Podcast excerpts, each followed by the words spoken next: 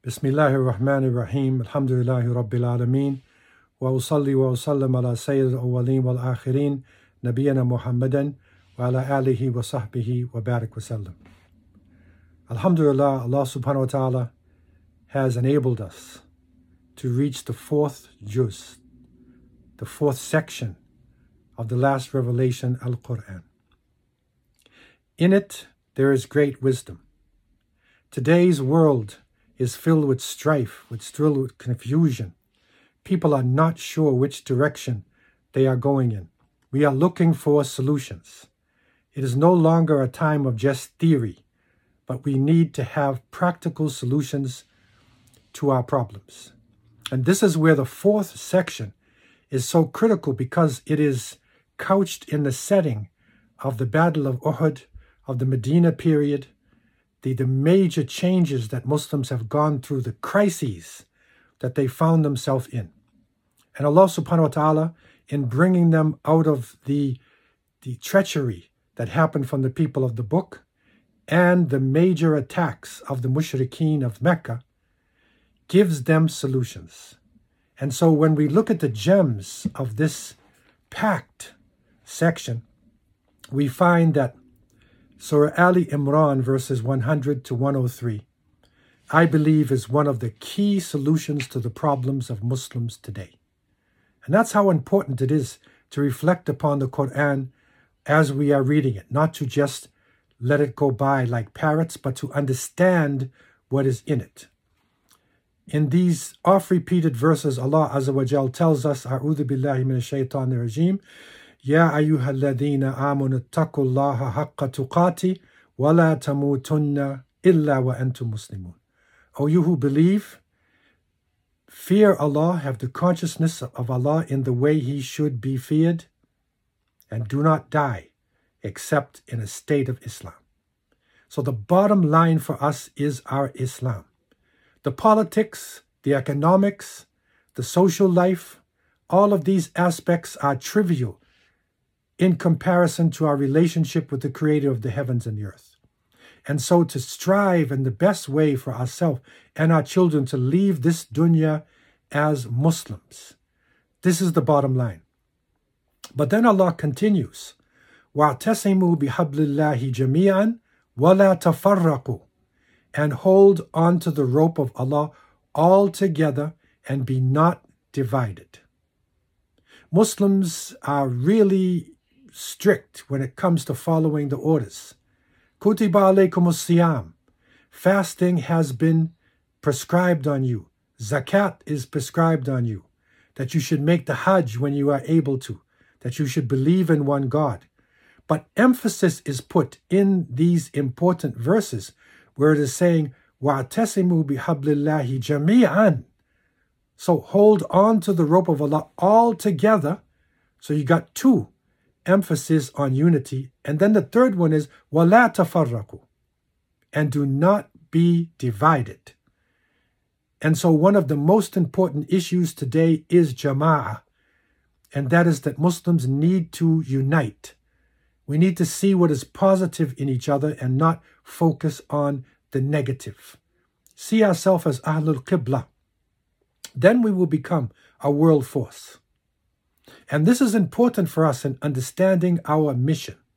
So, this chapter, you could say, Ali Imran, and describing the, the condition of the people of the book and, and answering so many of the difficult questions posed to us, is mission oriented.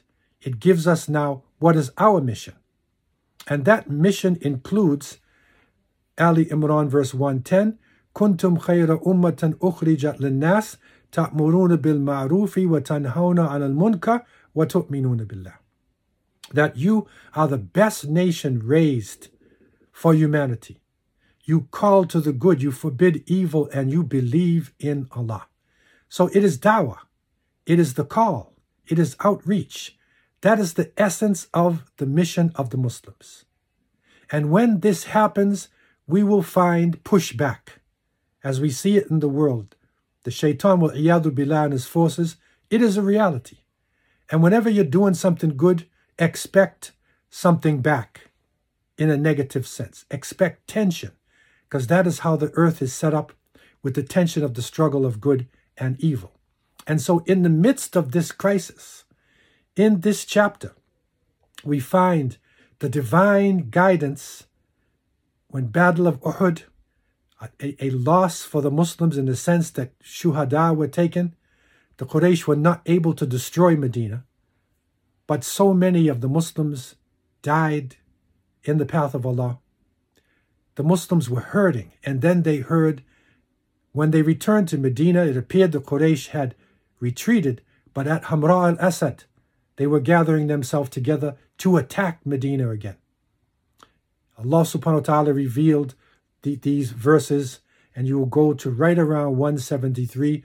الذين قال لهم الناس إن الناس قد جمعوا لكم فاخشوهم فزادهم إيمانا وقالوا حسبنا الله ونعم الوكيل.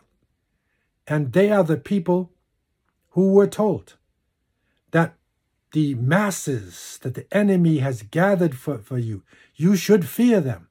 But this only increased their faith, and they said, Allah wa ni'mal wakil.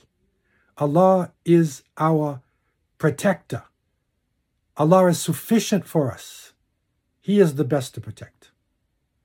And that is the stance the Muslims should be taking today as we feel surrounded, as we feel left out.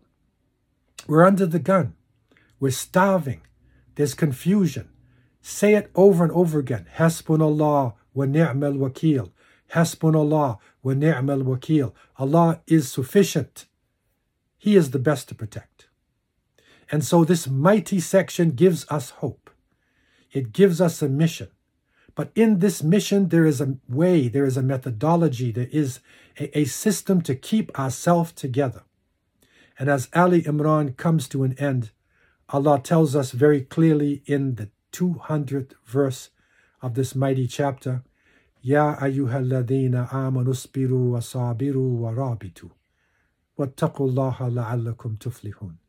O you who believe, have patience, persevere, have patience with each other, and bind yourself together, and have the consciousness of Allah in order that you would be successful. And so we see it the sabr, the perseverance, the constant consciousness of Allah. These are the keys to our success in these difficult times, in the crises that we are facing throughout the world. May Allah give us the blessings of this fourth section. May Allah give us that unity, that ribat, that we are tied together in the path of Allah, and that we fear nothing but the Creator. And we constantly say, in the face of difficulty, Hasbunallah ni'mal wakil. Allah is sufficient for us. He is the best to protect. I leave you with these thoughts. Wassalamu alaikum wa rahmatullahi wa barakatuh.